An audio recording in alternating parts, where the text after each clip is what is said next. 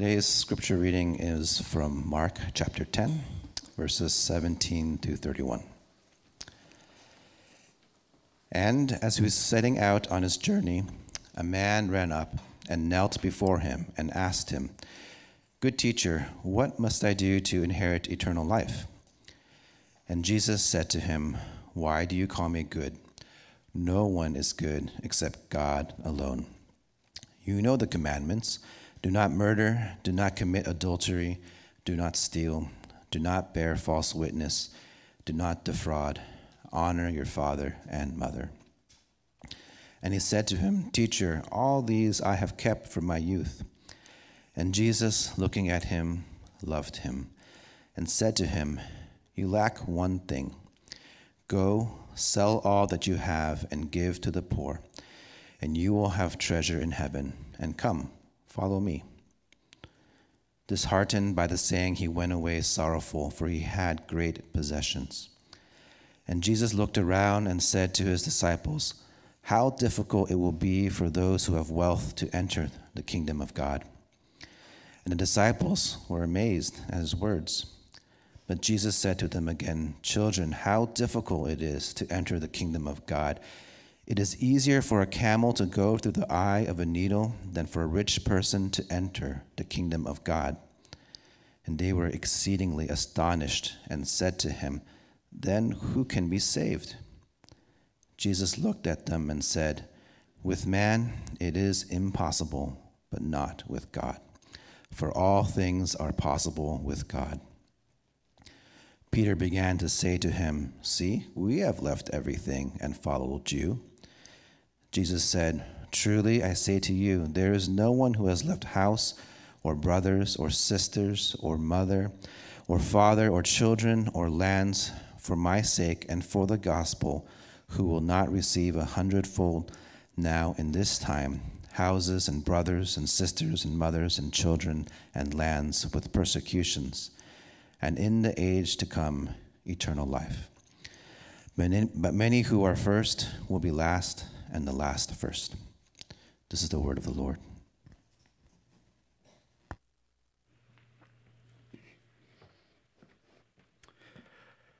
Thank you, Mike, for that scripture reading, and thank you, Ed, for leading us in worship this morning. So, as you've just heard this story, this is part of the series that we're going through in the Gospel of Mark. And in many ways, it's pretty startling, right?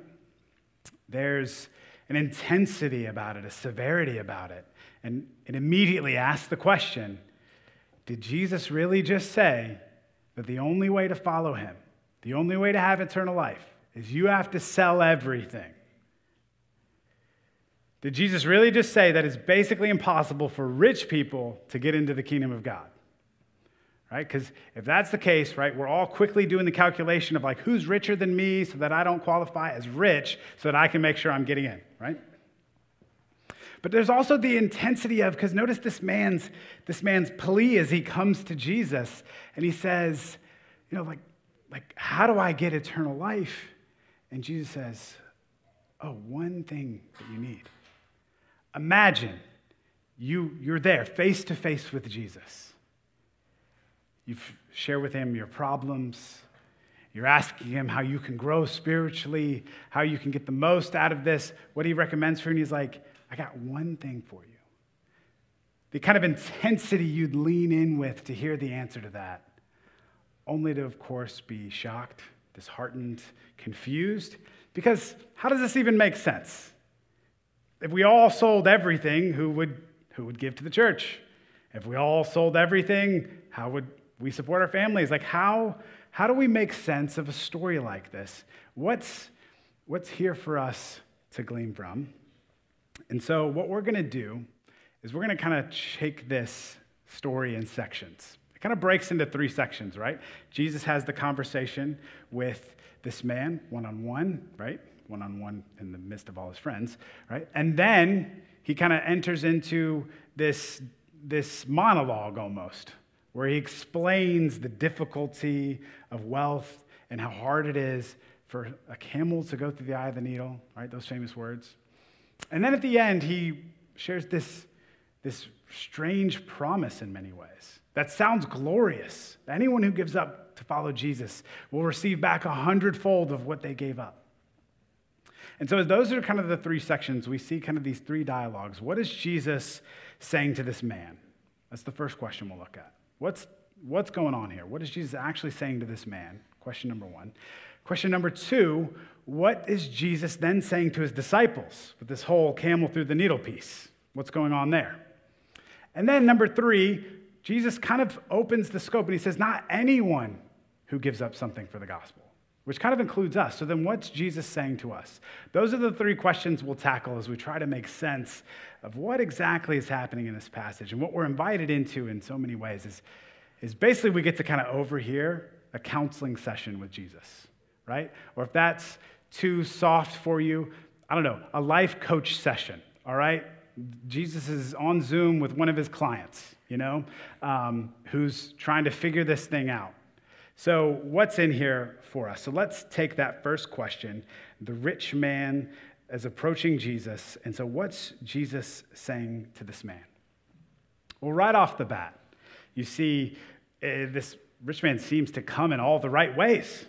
It says that he ran up to Jesus. I mean, he's making a pretty public display. Like if someone ran up the aisle right now, fell to their knees and said, "What must I do to inherit eternal life?" Right? If this were to happen this morning, I'll tell you right now, I would go ahead and break Jeff's sabbatical protocol of don't contact me, right? And tell him, like, dude, you're not going to believe what happened. Like, this is worth breaking sabbatical protocols, okay? So that you can hear this story. This is incredible, right? And he comes, good teacher, what must I do to inherit eternal life? Right? And how would we respond? How would we respond? Well, we recently just had a class for some of our elementary and middle school kids answering this very question, right? How is it that they can have eternal life, make a profession of faith, come to the Lord's Supper? And it's nothing at all like what Jesus said, right? If someone comes up this morning and be like, oh, well, we would walk them through, what's called the ABCs, right? Admit you're a sinner, believe in Jesus, confess your faith, right? Or what we say with the kids, the sorry, thank you, please, right? Say sorry for your sins, say thank you that Jesus died on the cross for you, right? And then ask God to please help you, please forgive you, and to live for him, right? We'd walk him through a sinner's prayer. We'd have him sign the pledge card, get him signed up for a life group, have him join the Sunday ops team, get him baptized as soon as possible, right? That's where we'd be moving this train, but Jesus stops the train entirely. Stops it entirely, and he leans in and he gives him what we'd call in baseball a brush back pitch. Right, so when a batter is at the plate, one of the strategies that they use is that they will lean over the plate. They'll crowd it. They'll try to make the strike zone, right, as small as possible and as advantageous for them to reach any pitch that may come their way.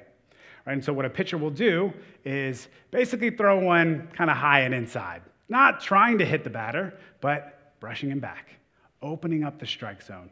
Right away, setting things on his terms. No, we're not going to play on your terms. We're going to play on my terms. And in many ways, Jesus is reorienting the man's terms. And we see the hint of it right away where he says, why do you call me good? Now that may seem like a jerk move, right? Someone comes up and pays me a compliment and immediately I kind of question their compliment. It's like, dude, take it easy. He's just being nice. But no, Jesus sends a brushback pitch. And he wants to open up the strike zone for this guy to open up his paradigm, right? Because Jesus understands this man's approach reveals everything about this man's heart. And if he's actually going to help this man have the answer to his question, what must I do for eternal life? He's going to have to walk him through a few different steps. He's going to have to change, a bit of his paradigm. He's going to have to open up the zone of his own beliefs. And so, how does Jesus begin to do that? Well, he says, why do you call me good? Now, right away, if this seems severe, it would have been clear in this culture that no one would call a rabbi good. Actually, the rabbis would have said it's blasphemous to call anyone good. Because in the scriptures, it would say God alone is good. So they would renounce titles of like good teacher. You could be wise, you could be other things, but you can never be good, the standard of kind of moral purity, good teacher. And so Jesus corrects him, and then Jesus takes him to, well, you want to know what you need to do? Here, I'll tell you what you need to do. Keep the commandments. Now, we're shocked. Right away, we're shocked because we're like, hold on. What happened to this salvation by grace, through faith? You just come, you believe freely. What about all that stuff you said earlier in the confession, Lewis? Like, there was no keeping commandments. You said we couldn't keep the commandments. And so Jesus kind of shocks us because it makes us think, well, is that what Jesus is saying is the way to inherit eternal life? Now, right off the bat, the answer to that is yes. That is how you'd inherit eternal life. There's two options. You can trust in Jesus because you have no hope, or you can be perfect. If you can be perfect, you don't need to trust in Jesus because you can be perfect. But of course, we know none of us can be perfect. But again, look at what Jesus does. Even though his answer is a little shocking, he's opening up this man's paradigm. He's saying, why do you call me good? Okay, well then keep the commandments. Now right away, at first you kind of feel bad for the guy, but then when you walk through the story, you begin to see like, I think this guy might be rich, but not very smart. Because Jesus already kind of gave him the brush back. Why do you call me good? And then Jesus is like, oh, well just keep these commandments. And he points to the last of the 10 Commandments, right? Don't lie, don't murder, don't commit adultery, honor your father and mother. Like he kind of goes to the end. He doesn't start at the beginning, he starts at the end. And the guy's response is, yeah, I've done all that. Now, for us, a little shocking again, Jesus doesn't make the move, or at least the next move I would make. What's the next move? The next move is, yeah, but you don't understand. When Jesus says, like, don't commit murder. In the Sermon on the Mount, he said, even if you're angry with your brother in your heart, you've committed murder against him. Or when Jesus says, like, don't commit adultery, he's saying if you've ever had lust in your heart, you've committed adultery. So it's not just outward, it's inward, right? And that's where I'd take this, kind of open this up. Like, have you really never told a lie? Because it sounds like you just told a lie just now, right? And that's where we would kind of go, but nope, again, Jesus takes a different turn. It's like, oh, great, you've kept them all.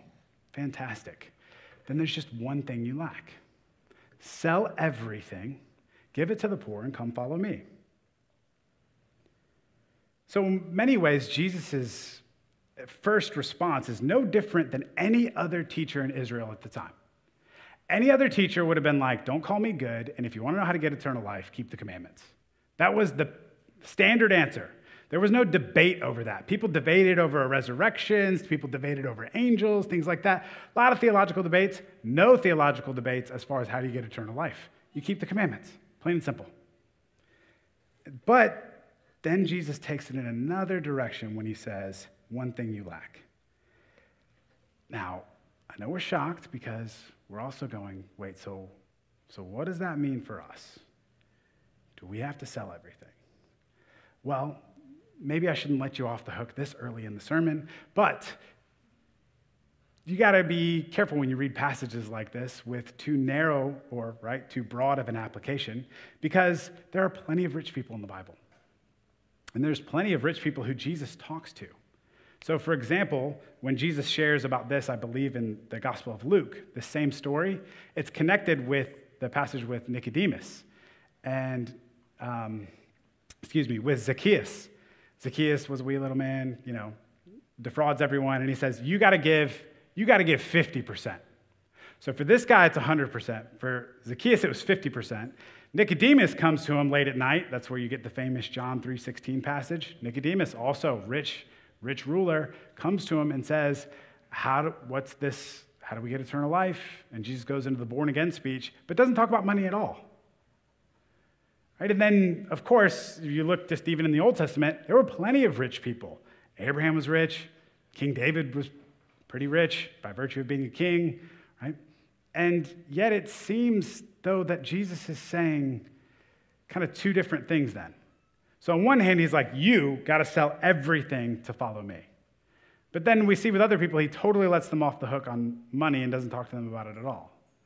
So what's going on here? Well, in many ways, Jesus has now gone from the second half of the Ten Commandments, honor your father and mother, don't murder, don't lie, don't steal, right? To now the very first commandment, have no other gods before me. We can see what Jesus is doing. Jesus is drawing out of this man his conception of goodness, his conception of righteousness, and now his very conception of where he finds life and meaning and identity. And saying, look, it's supposed to be found in God. So yeah, you're keeping all the commandments, but is your identity, is your righteousness, is your satisfaction ultimately in this life found in God, or is it found in these possessions? And we know the answer for this man because it says he goes away sorrowful. I believe it's Tim Keller in his book, The King's Cross, points out that that word sorrowful, it's hard to capture the real weight of it because it's the same word used of Jesus in the Garden of Gethsemane when he is pouring out blood and he is praying as he looks at the death that he is about to die, and it says that he is sorrowful unto death. And that this man sees Jesus' words as basically a call to die and a call to ruin his entire life. He came with the question, how do I have the best life? How do I have eternal life? And he left thinking, well, that actually, Jesus' answer sounds like it's going to ruin my whole life. And that's the approach that we see that Jesus pulls out of him. But notice what Jesus offered him. Jesus didn't offer him poverty. He said to give all his money to the poor, but he didn't tell the man to become poor. Instead, he said, sell everything that you have, come follow me, you will have treasure in heaven. So saying, look, you can still be immeasurably wealthy. You can still be rich. But the question is are you going to be able to part with your riches here on this earth? You see, what he's saying to this rich young ruler, this guy who's super successful, has everything going for him, is he's not offering him, hey, do you want to go to heaven or hell? Okay, don't want to go to hell? Keep all the commandments. Okay, can't keep all the commandments? That's fine. Be like, we looked at this last week, the little children, put your faith in me, and I'll save you from hell. But that's not what Jesus is offering him here. Jesus is not offering him the choice between heaven or hell. Jesus is offering him the choice between heaven or earth. Jesus is offering the choice of you can be wealthy here by the world's standards, or you can receive an even better wealth. You see, this man is basically a walking illustration of some of Jesus' most famous illustrations. Right? Jesus describes the kingdom of God like a treasure that you find buried in a field. But no one knows about it. And what you can do is you could sell everything that you own, buy the field, and get even richer. And Jesus is saying that's what the kingdom of heaven's like. The kingdom of heaven, and this is in Matthew 13, is like a man who found a pearl in a market one day.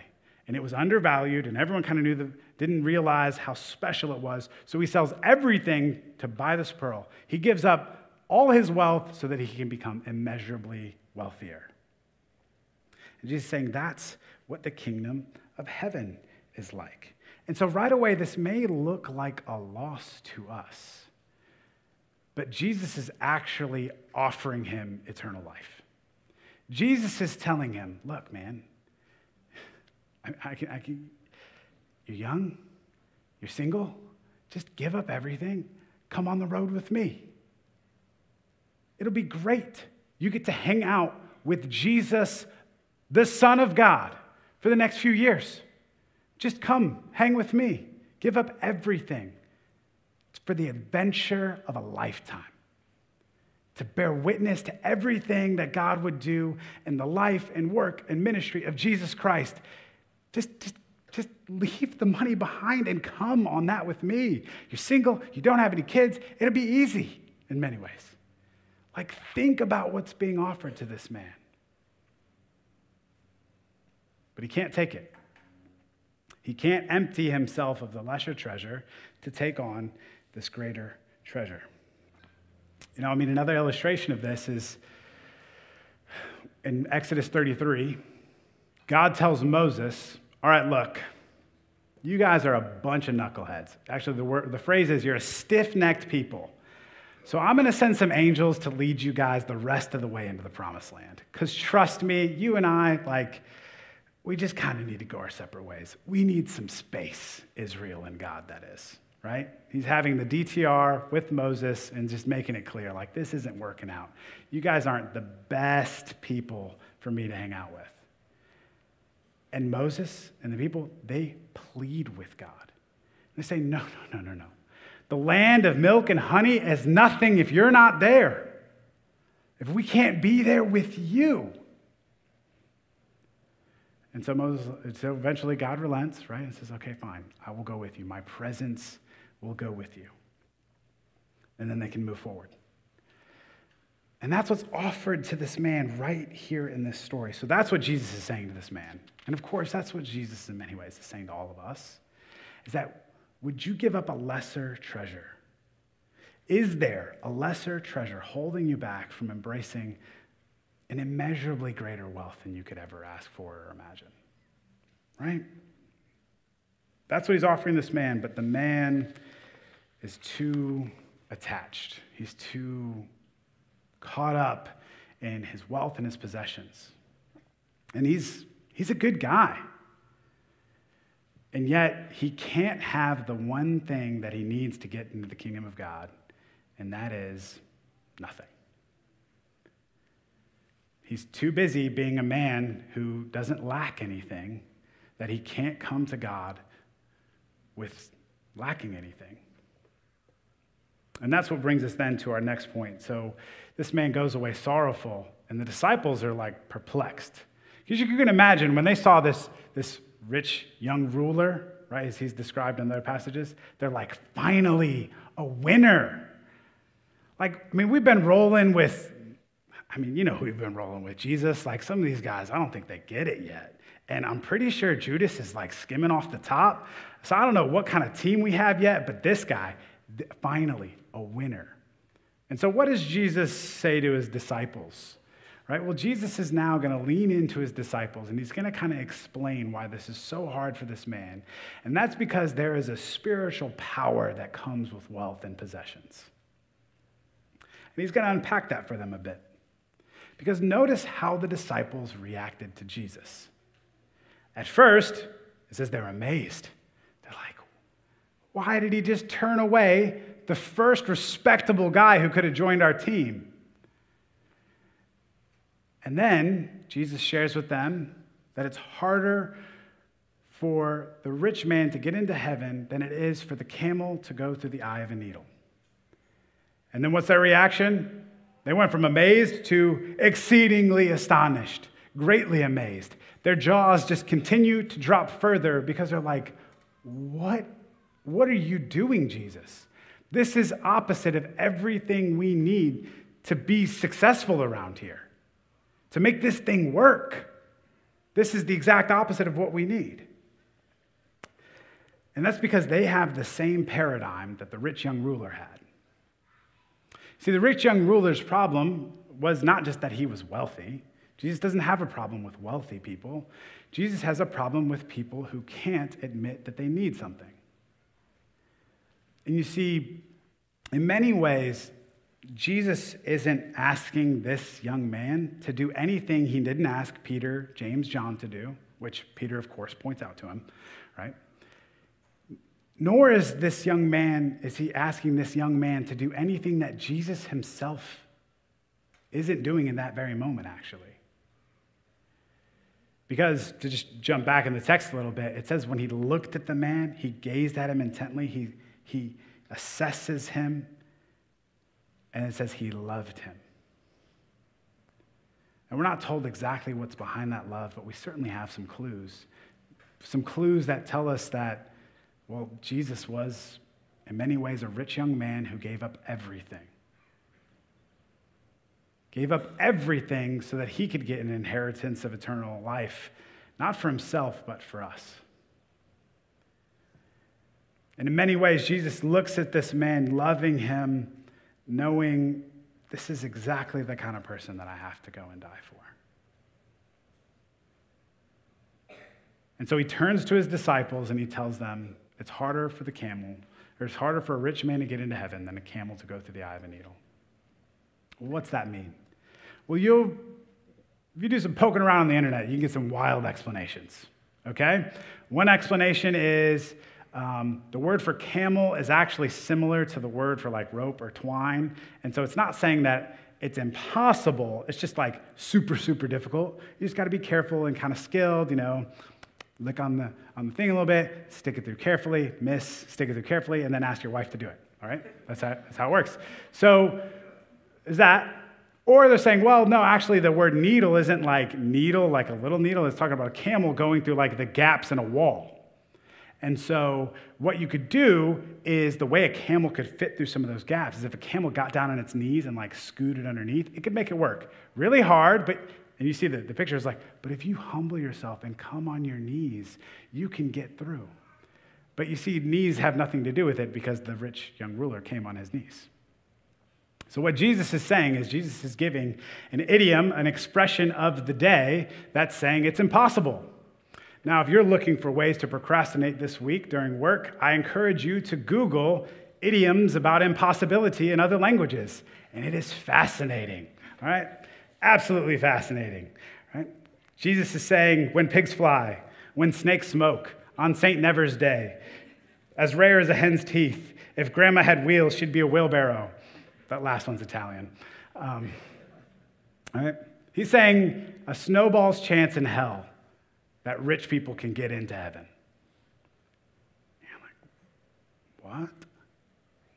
Why the impossibility? Why the impossibility? What is it? Now, let me say it. In one sense, Jesus could have said anything. He could have said anything because the principle would be the same. It's not so much that it's wealth, per se, that would keep you out of heaven, right?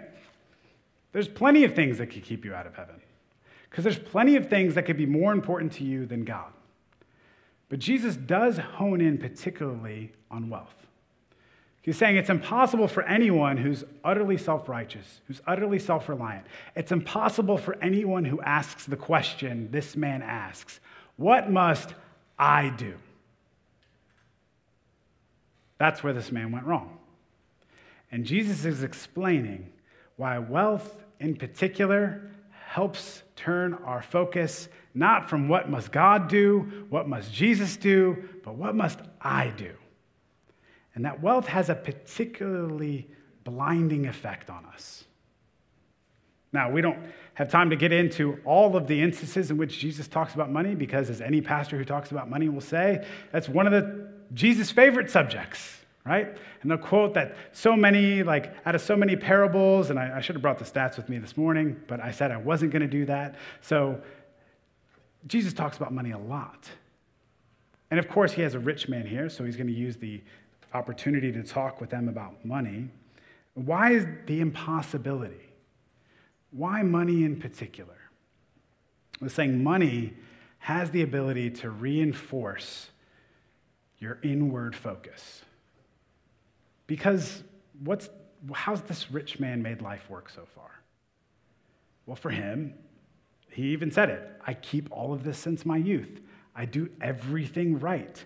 I followed all the rules. I went to all the right schools. I made sure to study and to work hard and to get those extracurriculars, to get on my resume. You know the drill, et cetera, et cetera, et cetera. And it paid off. Sure, it left him a little empty, and that's why he just needed Jesus to give him the life hack, right? Or teach him the secret meditation principle, or give him that one thing that would just make all the rest of it kind of click. And so he's done everything right, even though he's left with a little nagging emptiness, and that's why he's willing to come to Jesus, kind of in this public way. He wants to jump on this thing that seems to be going in the right direction, that seems to have a lot of power. And so he's like, I want some of that. What do I got to do, Jesus? He's like, well, you have to change your paradigm from what you are focused on, thinking that you can do anything.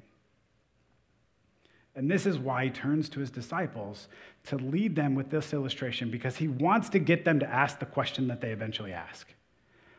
Who can be saved then? You know, because for them, wealth was the principle that said you were successful, right? Your net worth really dictated your self-worth. And I mean, come on, it's no different today. As we look around, we can see all the ways in which that can creep into us. And Jesus is saying, see, what wealth does is wealth just continues to affirm for you that, yes, if you work hard, if you do it, you get paid off in the end. And wealth has a particularly blinding effect like that, to keep you focused on you, which makes it impossible for you to get into the kingdom of heaven, being focused on yourself. And so an example of this that Jesus gives in other parts is he says, look, the eye is the lamp of the body. And if the eye is bad, right, if the eye is darkened, then the whole body is bad. And money has the ability to darken your eye. What's he going on about? Well, he's saying, look, money can completely distort your own self-view. If you're really good in school, right, and then you go step on an athletic field, you don't automatically assume you'd be good at sports, right? If you're really good at sports and then step into a classroom, you know, or a subject field of some kind, you don't automatically assume, oh, because I was good at sports, I'll be good at this too. You may think like, okay, I can work hard, maybe I can get this eventually. You kind of have some determination, some resilience built in, right, that can apply to other areas, but you don't walk in knowing it exactly. But isn't it incredible that if you begin to make a little bit of money and then a lot of bit of money, you begin to step into fields where you're completely clueless, but the humility kind of begins to shrink? Like, well, if I did good here with money, of course I'll be good, you know, with this business venture. Or I'm good with money, of course I'll be good with relationships, right? Or I'm good with money, of course I'll be good with fill in the blank. And what does it lead you to do? It leads you to have no humility, and it leads you to make terrible decisions. Absolutely terrible decisions. Because you're missing the one thing that's most important in this whole world, which is your ability to admit you're wrong, your ability to humble yourself, your ability to ask for help. And if money has that power on us just in natural areas of life, of course it has that kind of power us on supernatural areas of life. And this is what Jesus is pressing them is to look at, is he's getting them to be so desperate that they ask the question, who can be saved then if the most successful people in this world aren't good enough for the kingdom of heaven, Jesus? What are we doing here? And that's exactly the place he wants to bring them. Because what Jesus wants to give them is he wants to give them an understanding of the spiritual power of money. He's saying, look, the problem is that if you identify as a rich person, you can't get in. Because the only way to get into heaven is to identify as a poor person. Plain and simple. He just finished saying that in the earlier verses from verse 13 to 16, let the children come to me. You must be like one of these little children. You have to admit you're poor to get into the kingdom of heaven. And the rich man couldn't afford that. And Jesus is saying, look, what I want you to do is I want you to cry out, not what must I do, but what can be done for us? And what will God do? Will God do anything for us? Because, of course, the answer to that is yes. Just as Jesus looked at this man and loved him as a precursor to what Jesus would eventually do and as a sign of what Jesus was doing, emptying himself to give everything for this man, to actually have the eternal life he longed for, Jesus uses this same phrase with God, all things are possible. Is this phrase that Jesus prays in the Garden of Gethsemane again, as he's sitting there contemplating the deaths that is ahead of him, He prays, God, I know with you all things are possible. And so here he's loving his disciples to help free them from this spiritual power here. So that's his conversation with the rich young ruler, to help the rich young ruler see that his focus is on himself and that he can have a greater wealth. He then reinforces that with his disciples, saying, look, money does have a spiritual power, but the spiritual power is the thing that all of us struggle with, and that is being focused on ourselves, thinking we can do it, using the paradigm that if we accomplish, if we gain, if we work hard enough, we'll get in. It's like, and the problem is you can't be focused on yourself, and you have to identify as a poor person, not as a rich person. As a needy person, not as a strong person. As a weak person, not as a powerful person. And that, of course, cuts against the grain of everything the disciples wanted. It cuts the grain of everything that I want. And he calls them in to repent, not just of the bad things, but of the very reason they do their good things. Just to gain, accrue, to be powerful. So that's his conversation with the rich ruler. And then his conversation with the disciples. What's this mean for us then?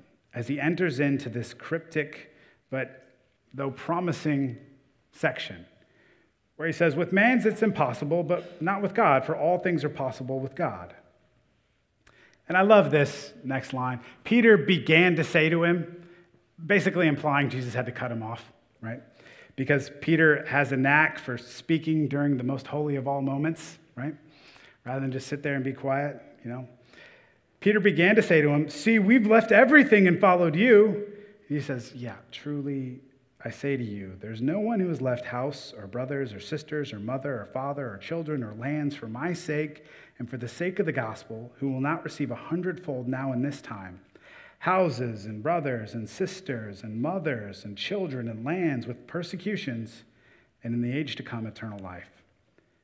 But many who are first will be last, and the last will be first.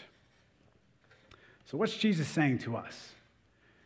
Because he's talked with this rich man and then turned to his disciples, he now is making it clear that this is true of anyone throughout all time who would follow Jesus, that there's this incredible promise held out to them. Not one who's left anything will not fail to receive 100-fold of it.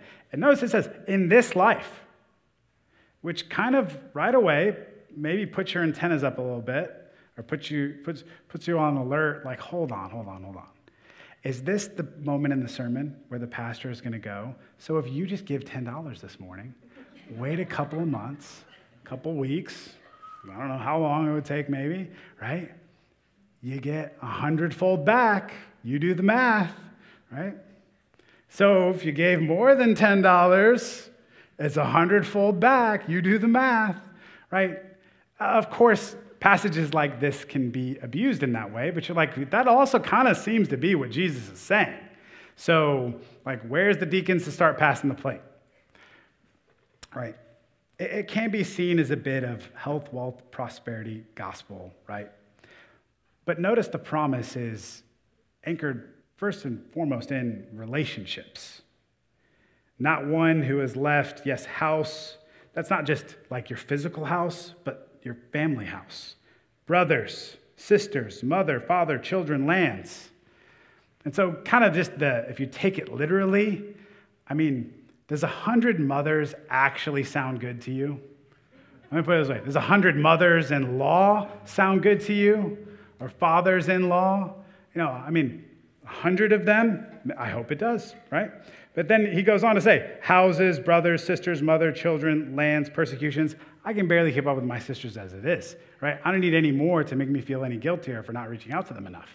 So what's Jesus saying? Well, in many ways, he's saying the promise here, the promise that's for you, is that when you can take the focus off of yourself and you can give up any amount of wealth to get an immeasurable wealth in Jesus, part of that is going to be that you're going to be brought into a new community that is entirely different than anything you've ever experienced in your life. Everything that you would hope to get out of your earthly family is the kind of thing that you're guaranteed in your heavenly family, right?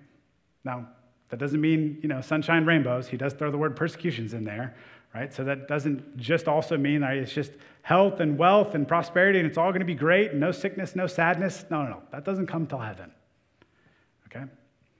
But we do get tastes of heaven here and now. That's part of the promise. Part of the promise is that we get tastes of heaven here and now. But another part of the promise is that in the later, when it's completely fulfilled, Jesus is making clear that anything that you would have considered a loss now, he will work ultimately to be a net positive. Anything that you thought would have been a death that you would have had to suffer in this life, Jesus is not going to change the past, but he's going to change the meaning of the past so that all of it, even the deepest, darkest suffering, will accrue to be a net benefit to you in the end. That you will have no losses in your ledger, but he will make everything out for your benefit and your gain. And that there is no loss you could incur that he can't change the meaning of. And we know, of course, this is true because the one who looks at the rich man and loves him, the one who helps his disciples to see how to find eternal life really, is the one who would not just pray in the Garden of Gethsemane, looking at the death on the cross, but the one who would actually experience that death and then change the meaning of the cross itself into a net gain. A net gain for us. And what's the net gain for Jesus? It's you. He gets you because of that. He's willing to go through all that suffering, to empty all his riches, to gain what for him was an immeasurably greater riches. And that was having you reconciled to him. This is the God of this passage this morning. This is the God who invites us to this table. Instead, he says, the only thing you need to come to this table is nothing. But I know for a lot of you that can cost a lot. That can be pretty expensive sometimes to come with nothing. But the fact remains, everyone can come with nothing. But that's also what is required to enter the kingdom of heaven. And so we have this amazing promise that in heaven, everything will be worked to our gain. We will have no losses. And that here and now, we get to taste a bit of that. And that's what we're doing as we turn to the sacrament of the Lord's Supper, as we are tasting a bit of the joy of heaven here and now. That's why we do this among brothers and sisters, mothers and fathers here at the church. Because it's a family meal for God's people gathered together.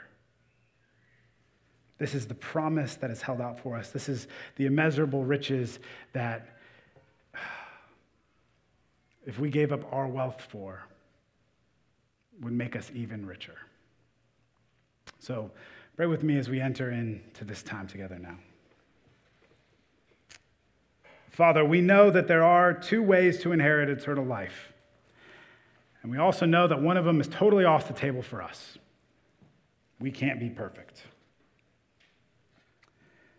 But Lord, your son Jesus was perfect for us. He lived the perfect life that we should have lived, and he died the death that we should have died to secure for us eternal life. And to help us, Father, through this hearing of your word, through partaking in this sacrament together as your people, to taste a bit of heaven, a bit of the promise that awaits us here and now. Father, that we would see not a loss in your invitation to give up everything to follow you, but God, that we would see that as the greatest investment opportunity ever offered, to give up a lesser wealth for an even greater treasure. So help make Jesus our treasure, Holy Spirit. Magnifying him. We pray this in the name of the Father, and of the Son, and of the Holy Spirit. Amen.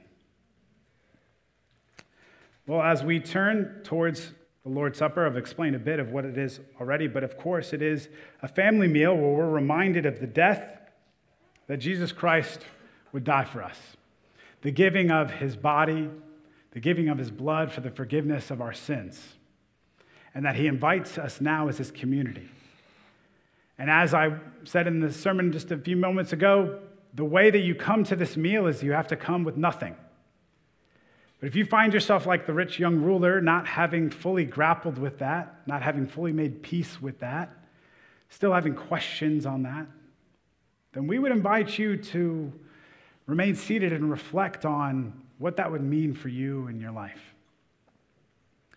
But if you're sitting there, in many ways like the disciples, recognizing that you have the same paradigm as the rich ruler, it's just you're trapped and you constantly fall back into old ways of thinking this is how life works, only to realize this is not how Jesus has life work. If you finally find your eyes drifting not from what Jesus has done to what you must do, well, this meal is here to help correct your vision. This meal is here to nourish you, to help lift your eyes to Christ. And thus, Jesus doesn't just invite you to come, but if you belong to him, he demands you come. So the way this will work is that in a few moments with the servers up front, and for those of you seated in the back, we'll have a station back there as well. You'll come forward by rows, and then you can just hold out your hands for a piece of the bread. And if you need it, there's a gluten-free option. Just let the server know. As you partake in that, you'll then circle off to the side where you can take one of the cups. And there's wine or grape juice so that you can partake according to your conscience and whatever's helpful for you. You can just deposit the cup in the trash can and then head back to your seat as we reflect on the mystery of Christ in this sacrament for us. And so, on the night when Jesus was betrayed, he took the bread and he broke it. And he said to his disciples, which I say to you now, this is my body given for you. Do this in remembrance of me. And in the same way, after the supper, Jesus took the cup, and he said, this is the cup of the new covenant in my blood for the forgiveness of sins. Do this always in remembrance of me. For we're told that as often as we eat of this bread and drink of this cup, we show forth the Lord's death until he comes, which is Paul's way of saying that we get a taste of heaven here and now as we look forward to the full experience of it in the age to come. So let me invite the servers to come forward as I pray for us. Father, we ask now that as we partake in this sacrament of yours, that you would seal to us all its benefits. You would nourish our souls, strengthen our faith, build us into the people whom you have called us to be as your church here in Irvine. And that, Jesus, you would help us to lift our eyes off ourselves, to free us from the treasures we think are real and meaningful, and to help us see the treasure that will never fade, that will never rust, that will never be destroyed, that will never be stolen, and is secured eternally for us in the kingdom of heaven. And so help us, we pray in Jesus' name. Amen.